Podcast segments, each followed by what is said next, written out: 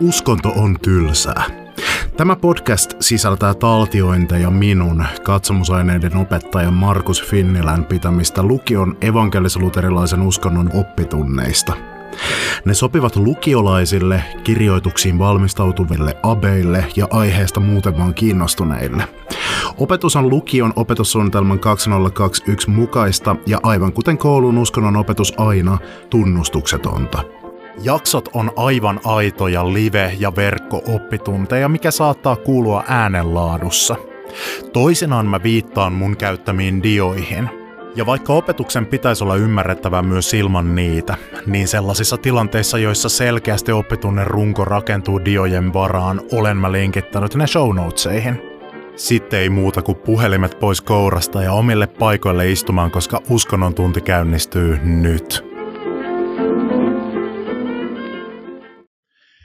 Tervetuloa oppitunnille ja aivan anteeksi pahoittelut, jos äänenlaatu on hieman tavallista heikompi. Joudun tekemään tätä varatietokoneella, jossa on omat ongelmansa, mutta aihe on semmoinen, mikä, mikä mua itseäni kiinnostaa tosi paljon. Ja se on myöhempien aikojen pyhien Jeesuksen, Kristuksen kirkko.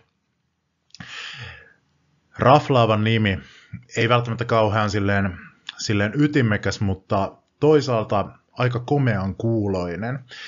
Nimestään huolimatta tämä, mistä me nyt puhutaan, ei ole useimpien luokittelutapojen mukaan kristinuskoa. Vaikka onkin vaikea ehkä kuvitella kristillisempää nimeä. Mutta tämä on ö, kristillisperäinen uskonto.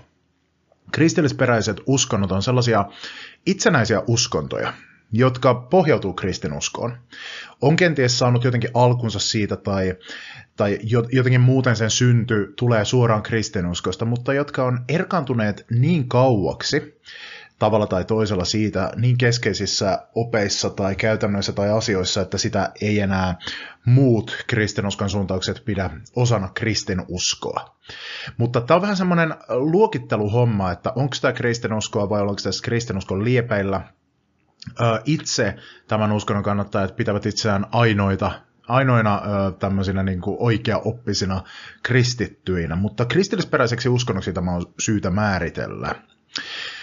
Eli myöhempien oikein pyhien Jeesuksen Kristuksen kirkko on siis Amerikasta kotoisin oleva kristillisperäinen uskonto, joka katsoo edustavansa alkuperäisen kristinuskon palautumista maailmaan.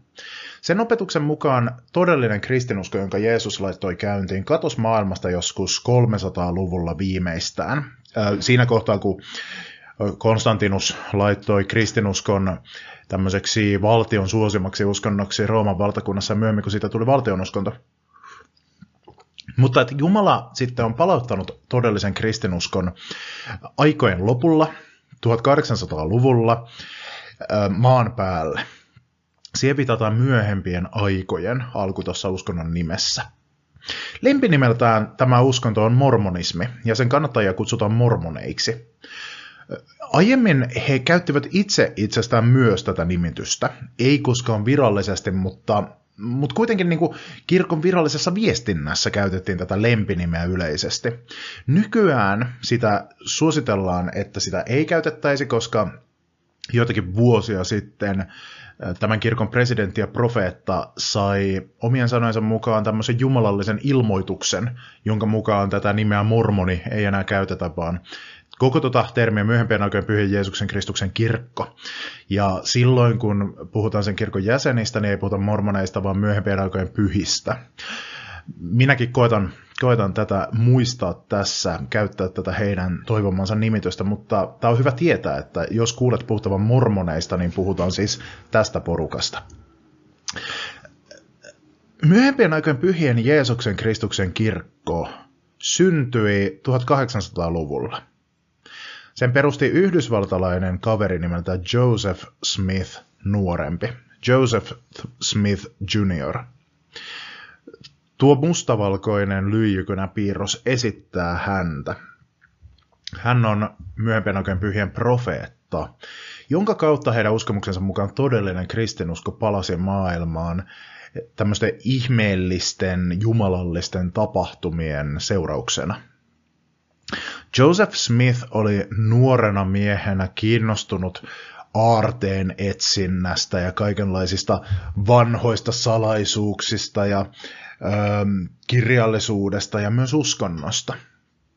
Kerrotaan, että hän sai nuorena Jumalalta semmoisen ilmestyksen, jossa hänelle sanottiin, että älä liity mihinkään kirkkoon, vaan odota seuraavaa ilmestystä. Tämä tapahtui sen jälkeen, kun Smith oli kauan miettinyt, että hän kaipaa yhteyttä Jumalaan, että mihinkään kirkkokuntaan tässä liittyisi, koska kristittyhän kuitenkin tuolla niin yleisesti oli. Sitten vuosien kuluttua hän koki sarjan uusia ilmestyksiä. Hänelle ilmestyi ainakin ö, Isä Jumala ja Jeesus ja sitten enkeli nimeltä Moroni. Ja tämä enkelin Moroni kertoi ollensa aiemmin ihminen ja asuneensa Amerikan mantereella ennen kuin eurooppalaiset tuli sinne, siis ennen Kolumbusta. Ja että nykyään hän on enkeli. Ja hän kertoi Joseph Smithille, että läheiselle kukkulalle on haudattu hänen kansansa, siis tämän enkelin kansan, Amerikan alkuperäiskansojen aikoinaan kirjoittama pyhä kirja, joka sisältää Jumalan ilmestyksen, Jumalan ilmoituksen, ja oli se raamattuun verrattava kirja. Ja Smith on valittu kaivamaan se esiin, kääntämään se englanniksi ja välittämään maailmalle, koska tämä kirja on talletettu viimeisiä aikoja varten.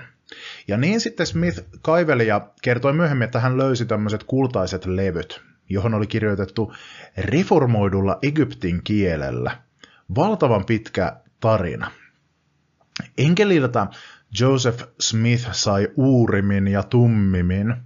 Uurim ja tummim on ö, tässä uskonnossa jonkinlaiset semmoiset silmälasit, joita käyttämällä Smith kykeni tulkitsemaan sitä kirjo, kultalevyillä kirjoitettua tekstiä ja kirjoittamaan sen englanniksi. Niin syntyi Mormonin kirja. Siitä kirjan nimestä on peräisin tuo uskonnon lempinimekin mormonismi. Ja noin alkoi toi uskonto kehittymään. Smith kuoli tulitaistelussa. Tämä oli villinlännen aikaa vielä. Hänet oli nimittäin vangittu moniavioisuuden harjoittamisen takia, mitä tohon aikaan ei hyväksytty. Smithillä oli monta vaimoa ja osa näistä Smithin vaimoista oli tahoillaan naimisissa toisten miesten kanssa. Ja hurjistunut väkijoukko sitten ryntäsi selliin, jossa Smith oli ja sekavissa oloissa, Smithilläkin oli itse asiassa pyssy itsellä, sekavissa oloissa Smith menehtyi. Ähm, tänä päivänä tuossa uskonnossa ei enää harjoiteta moniavioisuutta, mutta se oli alkuaikoina tosi keskeinen osa itse asiassa sitä identiteettiä, mutta nykyään ajatellaan, että no se ei kuulu enää siihen juttuun. Jäseniä tällä uskonnolla on noin 17 miljoonaa, ja tärkeimmät kannatusalueet löytyy Yhdysvalloista. Erityisen tärkeää, tai siis isoa kannatus on Utahin osavaltiossa, jossa peräti 60 prosenttia väestöstä on myöhempien aikojen pyhiä.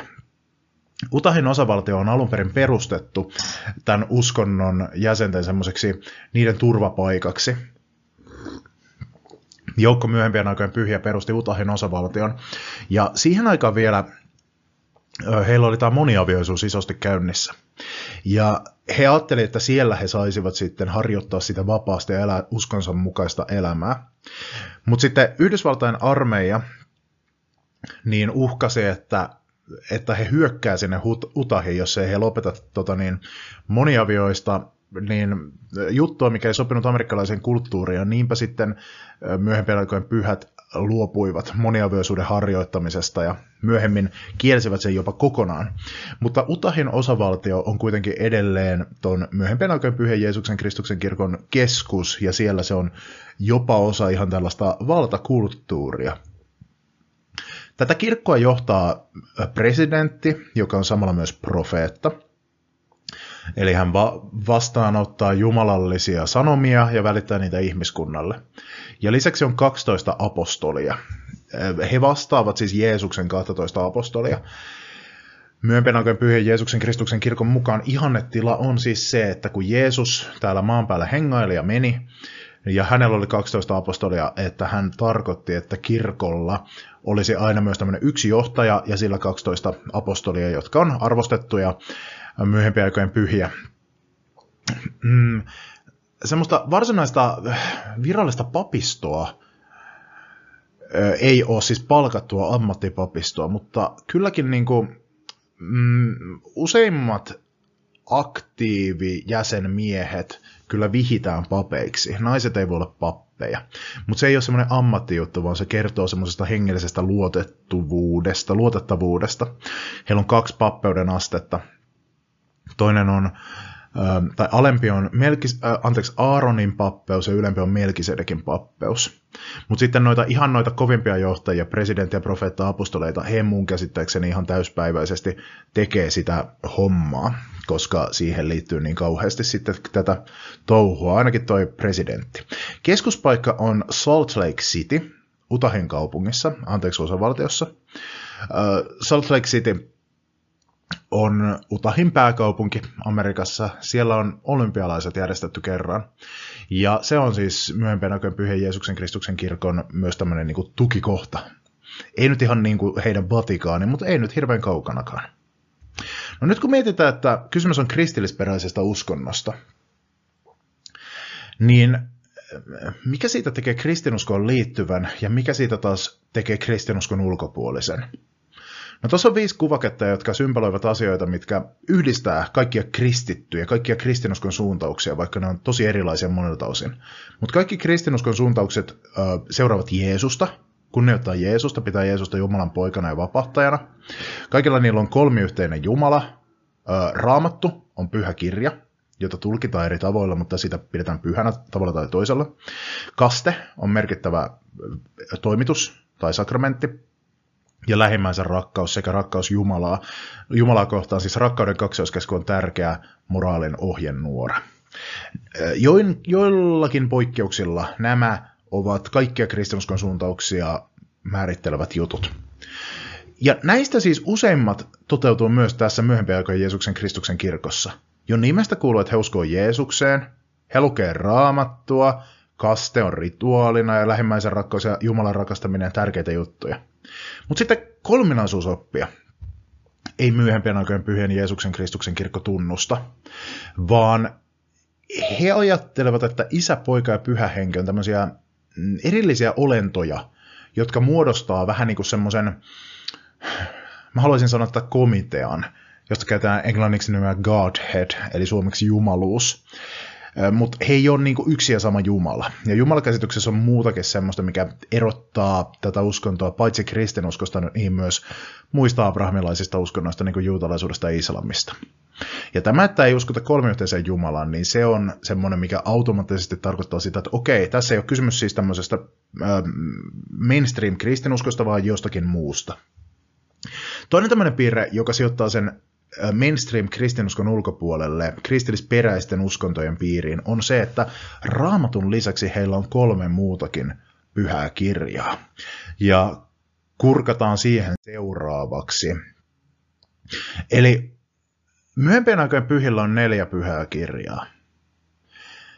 Ne on raamattu, mormonin kirja, oppi ja liitot sekä kallisarvoinen helmi.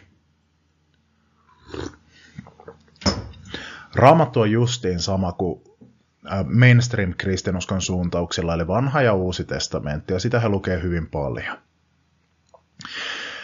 Raamattuun suhtaudutaan kuitenkin sillä tavalla varauksella, että myöhempien aikojen pyhät uskoo, että kun kristinusko korruptoitui joskus viimeistään 300-luvulla, niin siitä eteenpäin raamattu on välitetty sukupolvelta toiselle vähän niin ja näin – et siellä, sieltä on esimerkiksi heidän käsityksensä mukaan saatettu vaikka poistaa jotakin juttuja tai muuttaa jotain pieniä juttuja. Ja lisäksi se on käännetty osittain vähän miten sattuu, koska käännökset ei ole aina täysin luotettavia. Joten he siis ajattelee raamatusta näin, että se on Jumalan sanaa niiltä osin kuin on oikein käännetty.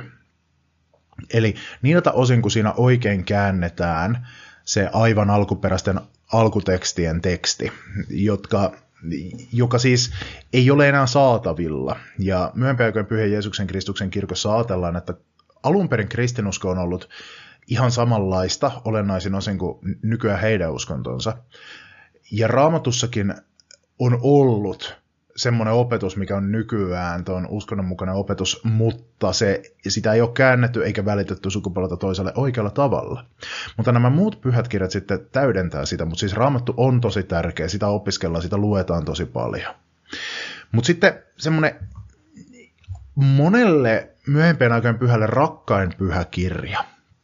Ja kirja, jota levittämällä he myös omaa uskontoa levittää ja koettaa saada ihmisiä mukaan siihen, on Mormonin kirja. Sen alaotsikko on toinen todistus Jeesuksesta, Kristuksesta. Mulla on tässä Mormonin kirja mm, tässä hyllyssä. Mulla on tässä mun oma Mormonin kirja. Mä olen saanut tämän lähetyssaarnaajilta 18-vuotiaana. Tämä on mulle hyvin rakas kirja. Mä olen lukenut, lukenut tämän, mulla liittyy siihen hyviä ja erikoisia muistoja. Öö, kun mä annoin tämmöistä lähetyssornoja koittaa vakuuttaa mut siitä, että heidän uskontonsa kannattaisi liittyä. Tämä on kunniapaikalla mun kirjahyllyssä. Tämä on tämmöinen kuvaliite aluksi. No, voikin näyttää. Tuossa on Jeesus.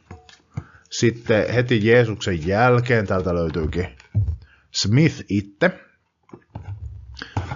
Sitten, sitten on kuva liitteitä, missä näytetään tämän kirjan tapahtumista. Joseph Smithin mukaan tämä Mormonin kirja on hänen kultaisilta levyiltä yliluonnollisesti kääntämänsä muinainen Amerikan alkuperäisasukkaiden pyhä kirja. Kun sitä lukee, niin se tuntuu aika samalta kuin raamatun historiallisten kirjojen lukeminen. Se sisältää semmoista tosi raamattu tyylillä kirjoitettua tarinaa, joka on kirjoitettu siis sillä tavalla, että ikään kuin se, tai, tai se niinku esitetään silleen, että se on historia. Se on niinku raamattu tyylillä kirjoitettu Amerikan alkuperäiskansojen historia, mikä antaa Amerikan alkuperäiskansojen historiasta tosi erilaisen kuvan kuin, niin kuin tieteellinen historian tutkimus yleisesti.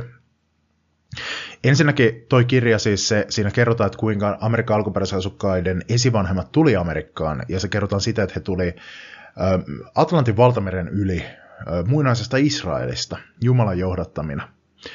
Ja sitten heillä on siellä kaikkia semmoisia valtakuntia, mitä ei ole ihan pystytty nyt vahvistamaan kylläkään historiasta, että näin olisi tapahtunut ja, ja tälle. Ja sitten Jumala tekee niinku omaa työtään siellä, mikä tavallaan heijastelee sitten raamatun tapahtumia, mutta valtameren toisella puolella.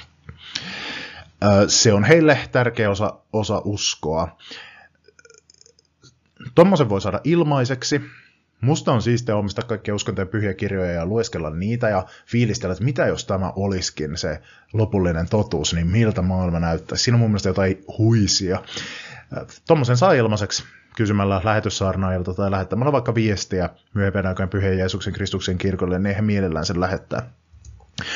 Oppijaliitot on sitten Joseph Smithin ja myöhempien profeettojen vastaanottamia sanomia Jumalalta. Siellä on semmoisia jumalallisia kannanottoja kaikkiin ton kirkon kohtaamiin tilanteisiin nykyajassa. Eli se ei ole semmoinen niin muinainen teksti tai muinaisen tekstin oloinen, vaan se sisältää niin semmoisia, selkeästi joku Joseph Smith siellä kirjoittaa, että Jumala puhui minulle, että nyt tehdään näin, ja, ja myös myöhemmät profeetat, eli kirkko ei aina, aina profeetta. Ja sitten viimeisenä on kallisarvoinen helmi. Se on monipuolinen kokoelma tekstejä, jotka Joseph Smithin mukaan ovat hänen yliluonnollisesti kääntämiä muinaisia kirjoituksia. Siellä on esimerkiksi semmoinen kirja kuin Abrahamin kirja, mikä niin kuin on, antaa ymmärtää olevansa kantaisa Abrahamin kirjoittamaa. Joseph Smith käänsi sen ähm, egyptiläisestä kuolleiden kirjasta, eli tämmöisestä muinaisesta egyptiläisestä arkeologisesta löydöstä. Tuohon aikaan ei vielä osattu tulkita hieroglyfejä. Ei tiedetty, mitä se tarkoittaa, mutta Joseph Smithin se innoitti sitten kääntämään tällä, tässä merkityksessä sen pohjalta tämmöisen Abrahamin kirjan. Se on sitten ollut monelle myönpäykön pyhälle semmoinen uskonkriisin paikka, kun nykyään osataan lukea ar- noita niin hieroglyfejä, niin huomata se, että ei siinä lue mitään sen kaltaistakaan kuin mitä siinä kallisarvoiseen helmen sisältyvässä Abrahamin kirjassa kerrotaan. Mutta sitten siitä on kehitetty kaikkea semmoisia, että no siis se innoitti, se oli tämmöinen niin kuin, uh, Jumala siis välitti sen teksti oikeasti Joseph Smithille, mutta se oli tämmöinen niin kuin maallinen välikappale se kuolleiden kirja, mikä innoitti Josephia, eli, eli siihen on sitten tämän kaltainen selitys muun muassa esitetty. Sitten siellä on myös semmoinen kuin Mooseksen kirja. Ja siellä on ö, pieni palanen Joseph Smithin raamatun käännöstä. Vähän ennen kuolemaansa Smith nimittäin koki, että hänen kutsumuksensa on vielä kääntää raamattu, mutta ei semmoisella perinteisellä tavalla, että opiskellaan kreikkaa ja hebreaa, vaan hän, hänen täytyy kääntää se sillä tavalla, että hän luki siis ihan raamatun tekstiä ja sitten yliluonnollisesti hän sai selville semmoisen niin käännöksen, eli, eli että mitä sinne kansi lisätä sinne raamatun tekstiin. Ja se jäi häneltä kesken hänen kuollessaan. Ja siitä, ole sit, siitä mikä tuli siihen, minkä se sai valmiiksi, niin siitä ei ole tullut koskaan tuolle kirkolle kuitenkaan mitään virallista pyhää tekstiä muuta kuin tietty pätkä, joka on sitten talletettu tuohon kallisarvoiseen helmeen. Eli hyvin monipuolinen kirjoitusten kokoelma. Näistä Mormonin kirja on siinä mielessä tärkein, että kun sen ajatellaan olevan erehtymätön käännös, siitä on tavallaan se Jumalan alkuteksti, englanninkielinen teksti, jonka Jumala ajatellaan antaneen, niin se on sillä tavalla niin kuin, ähm, tärkein ja rakkain, mutta kyllä nämä kaikki, kaikki on ahkerassa käytössä ja niitä opiskellaan. Katsotaan pieni pätkä Mormonin kirjasta. Tässä on keskeinen ja ikoninen tarina Mormonin kirjan loppupuolelta kolmannesta Nefin kirjasta.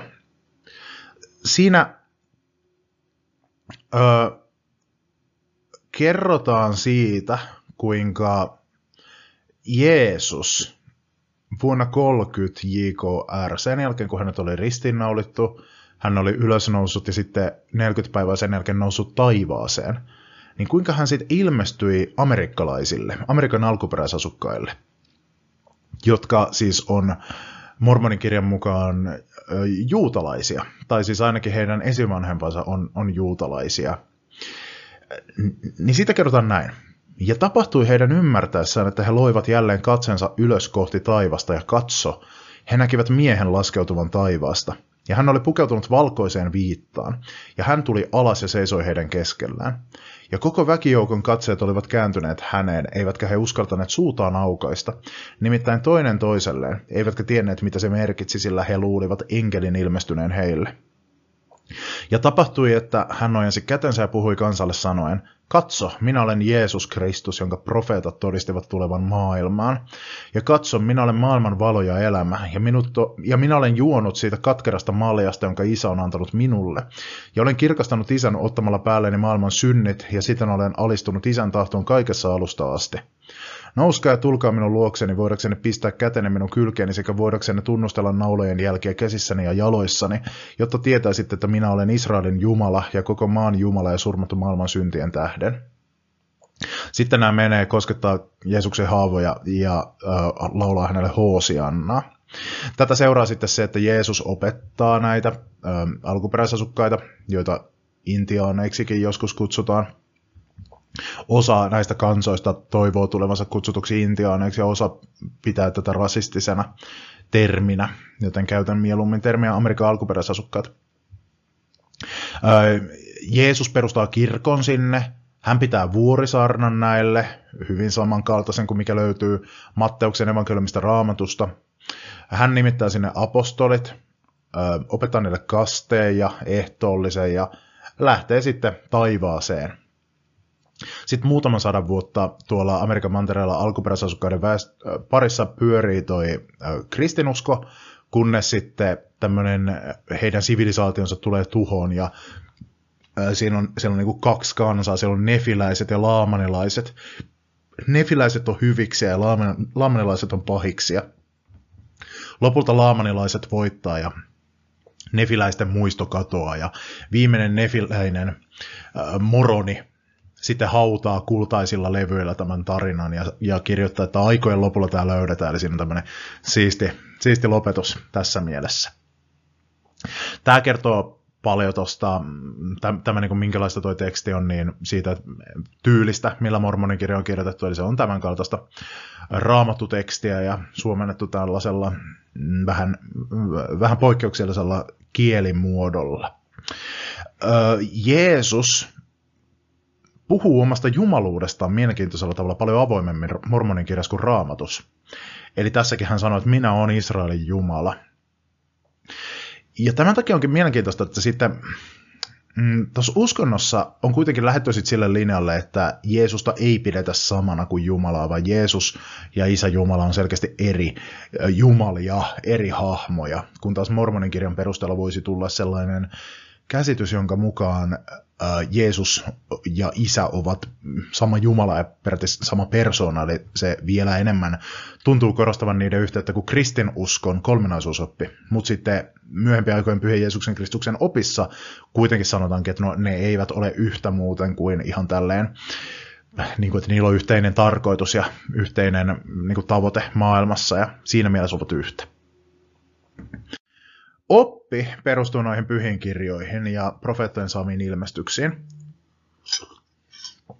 Siellä on paljon samaa kuin kristinuskossa. Jeesuksen elämän pää, päätapahtumat on siis just samat ja joulua juhlitaan ja tämmöistä. Koska siis mieti, että raamattu on sama, niin kaikki mitä raamatusta tulee, niin on nyt myös tässä. Joten mä kerron ainoastaan ne erityispiirteet, eli ne, jotka erot erottaa myöhempien aikojen pyhien Jeesuksen Kristuksen kirkkoa mainstream-kristinuskosta. Tässä mä uskoisin myös hahmottumaan sen, että minkä takia sitä ei ongelmattomasti voi pitää osana kristinuskoa. Ensinnäkin Amerikalla on merkitystä tuossa opissa. Amerikan alkuperäiskansojen esivanhemmat siis on juutalaisia. Koska moderni tiede on tuonut tähän haasteita arkeologian takia ja genetiikan ja kielitieteen takia niin, että tämä vaikuttaa aika epätodennäköiseltä, niin myöhempien aikojen pyhien Jeesuksen Kristuksen kirkko on sitten uudelleen tulkinut omia pyhiä tekstejään siten, että ehkäpä, ehkäpä he on erehtyneet siinä, että kenties juutalaiset eivät ole ainoa ryhmä, josta polveutuu Amerikan alkuperäisasukkaat. Vaikka Mormonin kirjasta saattaisi sellaisen kuvan saadakin, mutta periaatteessa se mahdollistaa myös sellaisen tulkinnan, että tämä oli pieni ryhmä, joka saapui sinne Amerikkaan Jumalan johdattamina. Ne käytti semmoista kompassia, semmoista pyhää kompassia nimeltä Liahona, joka näytti niille tien luvattuun maahan, eli Amerikan mantereelle. Eli nykyään monesti tämän uskonnon edustajat ajattelivat, että no, oli muitakin tyyppejä, ja sitten sinne tuli tämmöinen yksi perhe juutalaisia, ja niitä oli loppujen lopuksi niin vähän, että kun ne on sulautunut muuhun, muihin ihmisiin siellä, niin siitä ei ole jäänyt geneettisiä jälkiä sitten sinne, ja tällä selitetään, että no minkä takia genetiikka ei osoita, että, että juutalaiset olisivat läheistä sukua Amerikan alkuperäiskansoille, ja minkä takia esimerkiksi kieli, jota siellä puhutaan, niin ei muistuta hebreaa ja niin poispäin. Mutta kuitenkin tämmöinen niin linkki nähdään, että että Jumala johdatti yhden perheen, yhden juutalaisen perheen Amerikkaan ja heistä sitten polveutuu merkittävä osa ainakin Amerikan alkuperäiskansoista. Ja että Jumala on ollut tekemisissä heidänkin kanssaan historian ajan. Amerikasta puhutaan luvattuna maana Mormonin kirjassa. Mm, Amerikka on paikka, johon lähetettiin mainittiin myös tämä niin kuin viimeinen profeetta oli Joseph Smith. Eli Amerikka on keskeisessä osassa ja siellä siis on myös tämän tärkeimmät kannatusalueet, mutta levinnyt myös ympäri maailmaa. Ja niin kuin äsken luettiin, niin Jeesus tuli Amerikkaan taivaaseen astumisensa jälkeen. Mm. Siinä siis mormonin kirjasta suurin osa kertoo ajasta ennen Jeesusta, mutta siellä heillä on niin kuin koko ajan tieto siitä, että Messias tulee eräänä päivänä, siellä on profetioita hänestä. Profetioita, joissa niin kuin ihan tarkasti tiedetään, että hänen nimensä tulee olemaan Jeesus Kristus ja että hän tulee syntymään siellä ja siellä silloin ja silloin ja sitten todella Jeesus sinne tuleekin. Muita erityispiirteitä. Jumala oppi siis poikkeaa aika paljon mainstream-kristinuskosta ja abrahamilaisista uskonnoista muutenkin. Kristinusko saatellaan, että Jumala ei ole niinkään olento, kuin olemassaolon perusta. joka on kauneus, hyvyys ja totuus. Kaiken tämmöisen täydellistymä, joka ei löydy tästä universumista, sen enempää kuin vaikka J.K. Rowling löytyisi Harry Potter-kirjan sivujen välistä tai Henry Ford löytyisi auton moottorista, vaan Jumala on semmoinen niin olemassaolon perusta, perimmäinen todellisuus kristinuskon käsityksessä. Ei joku olio jossa joku Mr. Jumala. No myöhempien aikojen pyhien Jeesuksen Kristuksen kirkon jäsenet taas uskovat, että Jumala on kaikkea tätä, minkä mä äsken kielsin.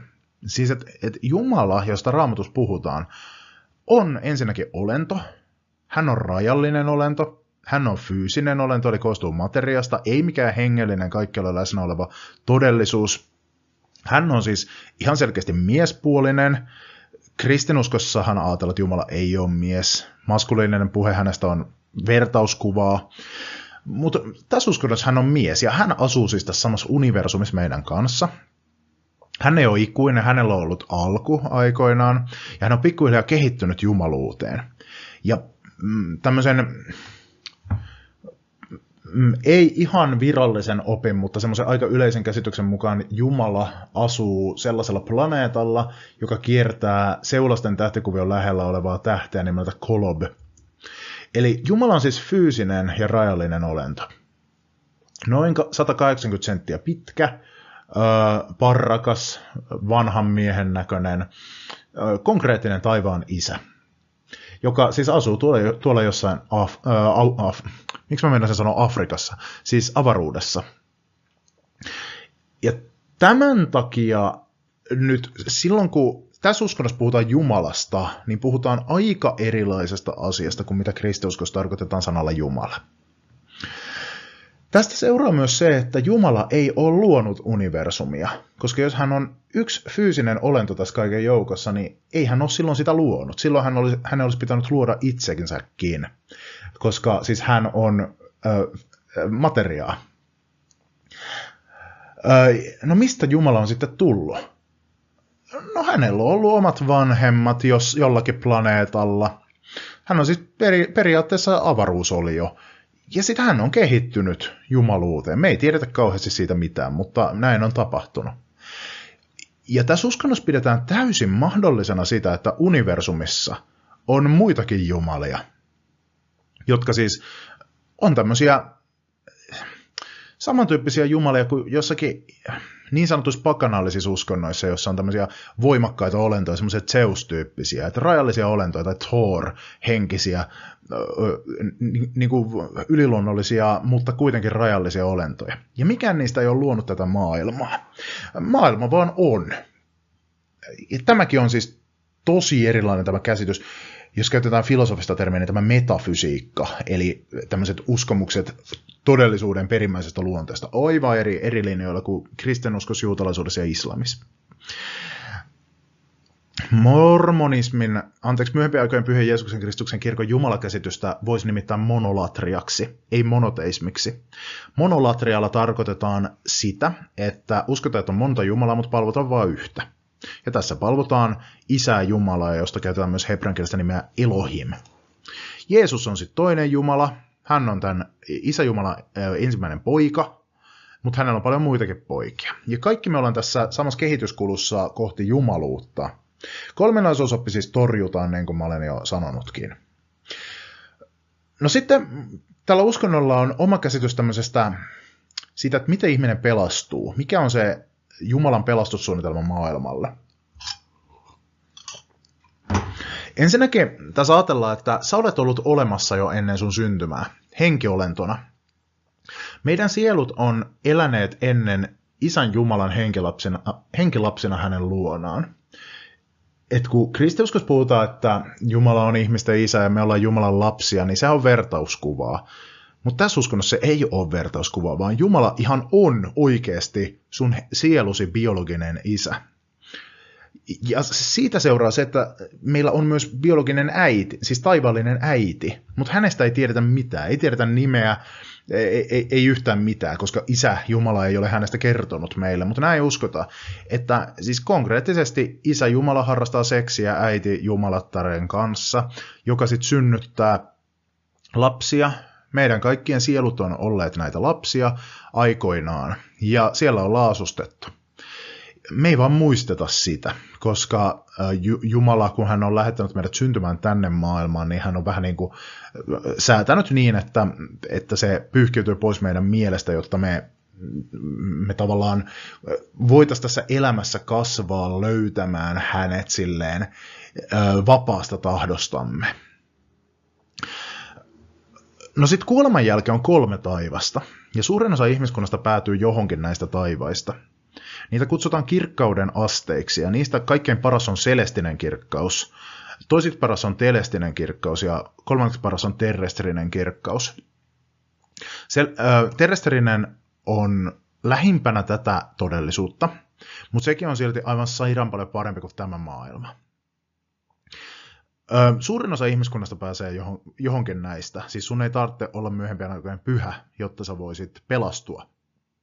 Että pääsee selestisen kirkkauteen. Mutta näihin muihin ihan kivoihin taivaisiin pääsee kyllä myös muut.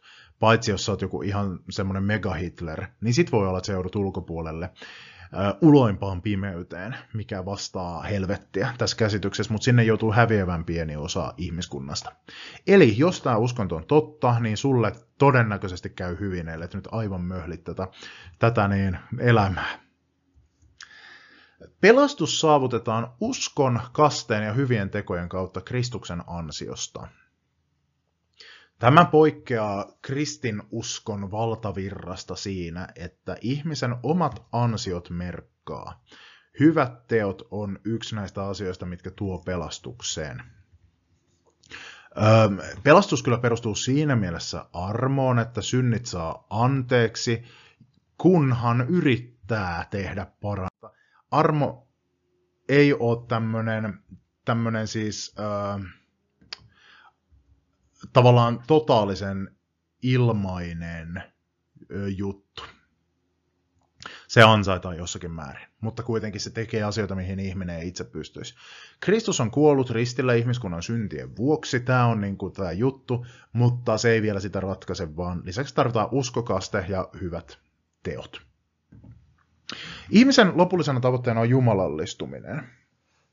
Sana jumalallistuminen löytyy myös kristinuskossa, jossa varsinkin ortodoksisuudessa se on tärkeä termi ja viittaa Jumalan elämään osallistumiseen ja tämmöiseen tosi läheiseen Jumalayhteyteen.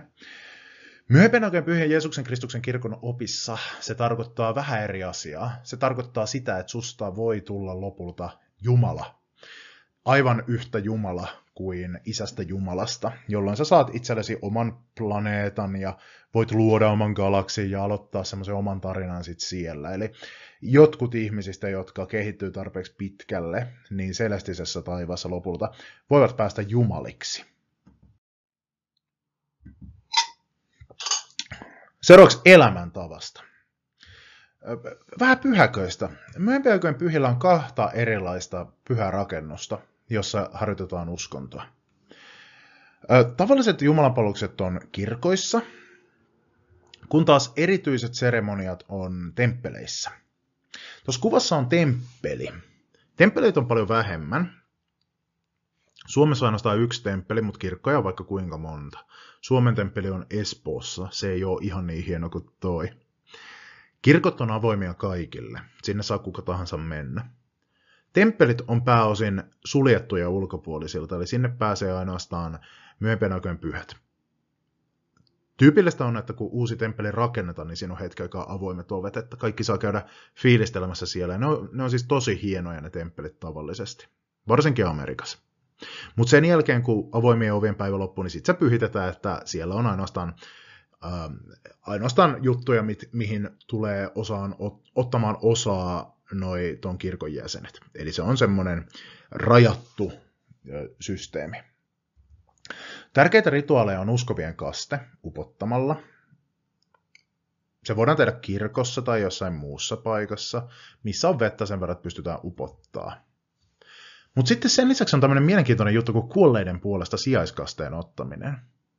Koska pelastukseen vaaditaan kastetta, niin Yksi tämmöisistä pyhistä asioista, mitä myöhempään aikojen pyhät voivat tehdä ja tämmöisistä lahjoista, mitä he voi antaa esimerkiksi omille esivanhemmilleen, on ottaa kaste heidän puolesta.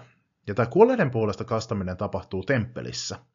Siellä on semmoinen iso kasteallas, jota kannattelee 12 härän muotoista patsasta. Ja sinne sitten sä voit mennä niin kuin kastautumaan jonkun sun esivanhemman tai jonkun muun edesmenneen ihmisen puolesta. Ja sitten se tulee tämän ihmisen hyväksi tuon puoleisessa, niin että hänkin voi saavuttaa pelastumisen. Tätä pidetään suurena lahjana. Tästä syystä myöhempiaikojen pyhät tekee myös paljon sukututkimusta, ja he myös niin tarjoavat sukututkimuspalveluja ulkopuoliselle asiasta kiinnostuneille. Eli he, he tut, selvittävät tosi paljon, että ketä ihmisiä on aiemmin elänyt, jotta he voisivat kastautua mahdollisimman monen puolesta. Jossain vaiheessa tuli haloo siitä, että nämä myöhempiaikojen pyhät otti kasteita holokaustissa tapettujen juutalaisten nimissä. Ja sitten jotkut juutalaisuuden johtajat eivät tästä tykänneet siitä syystä, että, että heidät oli tapettu sen juutalaisuutensa takia, niin nämä tavallaan nyt niin kuin käännetti kuolleita pois siitä juutalaisuudesta, minkä sitten koettiin, että siinä on vähän tämmöistä kansanmurhan meininkiä kanssa siinä. Ei tietenkään siis todellakaan samalla tavalla kuin jossain holokaustissa, mutta kuitenkin että tämmöinen juuri se juutalainen identiteetti tavallaan jotenkin yritettäisiin kumota. No tästä sitten myöhempien aikojen pyhät niin kuin ajattelit, että ei vitsi, sori, ei oltu ajateltu tältä kannalta, ja he sitten lupasivat, että eivät enää ota kasteita ö, holokaustissa surmattujen juutalaisten puolesta, vaan kunnioittaa tätä toivetta siitä. Ehtoollista kutsutaan nimellä sakramentti, ja se koostuu leivästä ja vedestä. Viiniä ei käytetä.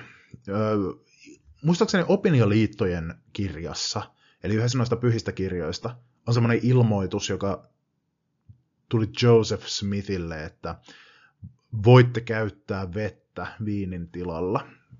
Siinä on taustalla se, että tässä uskonnossa alkoholi on täysin kiellettyä. Tämä vaikuttaa Utahissa, jonka väestöstä suurin osa on myöhempien oikein pyhiä, siten, että sieltä, siellä alkoholin saatavuus on paljon rajoitetumpaa kuin muualla Yhdysvalloissa. Öm, alkoholi, mitä sieltä saa, on hyvin pieni prosenttista, eli kyllä sieltä niin kuin jotain saa, mutta hyvin, hyvin vähän. Eli alkoholin ystävät Utahissa, niin heitä harmittaa se, että siellä ei tämän uskonnon suuren vaikutusvallan vuoksi ole sitä niin laajasti saatavilla, mutta hyvänä puolena tietenkin alkoholin haitat on siellä vähäisempiä. Mutta tämä ylettyy jopa ehtoolliseen, eli ehtoollisella ei nautita viiniä, vaan leipää ja vettä. Ja sakramentiksi kutsutaan tuota toimitusta. Tärkeä rituaali on myös endowmentti. Se tehdään temppelissä.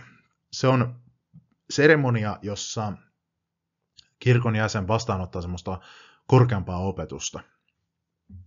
Katsotaan esimerkiksi semmoinen leffa, missä opetetaan maailman, maailman luomisesta semmoisella tavalla, mikä ei tule pyhissä kirjoituksissa esiin. Ja kaikkea, kaikkea tämmöistä. Siinä on semmoiset rituaaliset erilaisiin, erilaisiin huoneisiin mennään. Se päättyy se kierros selestiseen huoneeseen, joka kuvaa taivasta ja siellä on kaikkea semmoisia jännittäviä rituaaleja. Siitä voisi vähän niin kuin ajatella konfirmaationa, koska koska se on niin kuin uskonnollisen aikuistumisen juhla, mutta se on huomattavasti jännempi kuin konfirmaatio.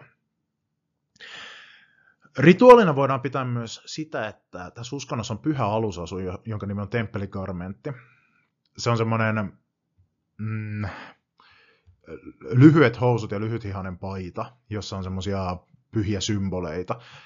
Se kuvaa omistautumista Jumalalle ja sitä pitää pitää kaiken aikaa vaatteiden alla. Ei tietenkään kun menee jonkin rannalle tai johonkin semmoisen, mutta niin kuin silloin kun normisti sä pystyt pitää temppelikarmenttia yllä, niin sitä sitten kuuluu pitää. Se on pikkusen erilainen naisille ja pikkusen erilainen miehille. Vielä arvot. Myöhempien aikojen pyhät arvostaa tosi paljon perhettä, ja mä ihailen heitä siinä. Tyypillistä on, että yhteinen aika perheen kanssa, leffojen katsominen yhdessä, ruoan laittaminen yhdessä, yhteiset retket, lautapelien pelailu, siihen panostetaan tosi paljon. Tällä saattaa olla jotain tekemistä sen kanssa, että he uskovat, että Jumalakin on perheellinen mies. Ja tämän takia myös niin kuin maalliset perheet heijastelee sitä Jumalan perhettä siellä, missä Jumala asuu. Ja tämä perhe on niin keskeinen juttu, että se näkyy siinä elämäntavassa. Musta se on ihan hullun siistiä, ihan oikeasti. Se, millä tavalla niin kuin, siihen panostetaan, että perheen läheisyys ja rakkaus toimii ja tehdään juttuja yhdessä. Siihen liittyy avioliitto. Avioliitto konservatiiviseen tapaan on miehen ja naisen välinen. Se on hyvin tärkeä ja myöhempien aikojen pyhien Jeesuksen Kristuksen kirkko tuntee tämmöisen ikuisen avioliiton käsitteen. Eli kun, tiedätkö, kun sanotaan, että, että niin, olette naimisissa, kunnes kuolema teidät erottaa, niin tässä uskonnossa voi mennä naimisiin jopa ikuisuuden ajaksi, että edes kuolema ei erota. Ja se on sitten semmoinen oma seremoniansa, joka tehdään temppelissä, joka tulee sen normivihkimyksen päälle vielä lisäksi. Ja se on välttämätön osa sitä, että voi nousta jumaluuteen lopulta. Tämä ikuinen temppeliavioliitoksi kutsuttu avioliitto. Terveellisyys on tärkeä arvo. E, myöhempien aikojen pyhät ei käytä mitään päihteitä, ei edes kahvia tai teetä. On sellainen Opialiiton kirjassa semmoinen kuuluisa luku kuin viisauden sana, joka on semmoinen sivun tai parin mittainen, jossa sanotaan, että ei pitäisi käyttää kuumia juomia. Ja se tulkitaan teeksi ja kahviksi ja muuksi kofeiinipitoiseksi, semmoiseksi juomaksi, missä on merkittävästi kofeiinia. Lisäksi viisauden sana myös, myös opettaa, että lihansyöntiä pitäisi välttää, mutta tämä ei ole ikinä jäänyt sitten kuitenkaan tuohon uskontoon semmoiseksi keskeiseksi noudatettavaksi periaatteeksi, mutta tämä kyllä, tämä kahvi ja teen kielto sekä alkoholin ja tupakan ja huumeiden kielto, ne on kyllä isoja ja tärkeitä juttuja. Lähetystyö on tärkeää ja tämä uskonto tunnetaan siitä, että se tekee tosi paljon lähetystyötä. Tuossa alemmassa kuvassa on kaksi lähetystyöntekijää. Heidät tunnistaa tuollaisista asuista tavallisesti, eli ö, moni nuori lähtee kaksi vuotta kestävään lähetystyöhön kirkon määräämään maahan. Useimmat lähetyssaarnaajat on miehiä, mutta naisetkin voi lähteä. Tavallisesti sinne lähdetään 19-vuotiaana. Kirkko määrää sen, mihin maahan menee. Pitää opetella se sen maan kieli ja kulttuuri. Ja siellä sitten mennään paikallisen myöhempien aikojen pyhien Jeesuksen Kristuksen kirkon palvelukseen.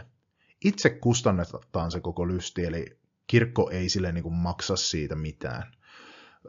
Ja se on tämmöinen se on niin kuin mieletöntä elämänkokemusta antava kokemus noille myöhempäikojen pyhille. Se kaksi vuotta ulkomailla tuossa iässä, niin se on semmoinen aikuistumisen ja kansainvälistymisen ja monenlaisten itsenäisyyden taitojen opettelemisen juttu. He kiertelee kaduilla ja keskustelee halukkaiden kanssa uskosta ja tuosta heidän uskonnosta. He tekee käytännön juttuja siellä kirkolla, muistatko, kun sanoin, että ei ole palkattua papistoa, joten sitä vähän niin kuin ko- korvataan sitten tällä, että nämä lähetyssarnajat tekee tätä duunia. He tekee käytännön avustusta tyyliin, käy tekemässä lumitöitä ja leikkaamassa ruohoa ja muuta semmoista. Ähm, ja palaavat kotiin sitten kokemusta rikkaampana. Heillä on tosi, ähm, voisi sanoa, ankarat nämä, nämä, nämä, mitä heiltä odotetaan tosi tarkasti määritelty esimerkiksi, koska pitää herätä, koska pitää mennä nukkumaan, mitä saa tehdä vapaa-ajalla, millaista musiikkia saa kuunnella, kuinka monta kertaa viikossa saa soittaa kotiin ja niin poispäin. Eli se on, se on oikeasti semmoinen, että siihen pitää sitoutua, jos siihen. Ja siinä oli tämänkertainen Uskonto on tylsää. Tämä ohjelma on spin-off mun toisesta podcastista Harhaoppia, joka sisältää epätervettä teologiaa ja vääriä vastauksia elämän suurimpiin kysymyksiin. Jos huomasit tässä jaksossa jotakin asiavirheitä tai muuta epäilyttävää, niin laita ihmeessä mulle sähköpostia osoitteeseen harhaoppia at gmail.com. Mä oon kiitollinen, jos teet näin, koska sitten mä pääsen lisäämään korjatut tiedot tämän jakson kuvausteksteihin jälkikäteen. Mutta nyt oppitunti on ohi, hyvää päivän jatkoa, ei läksyä.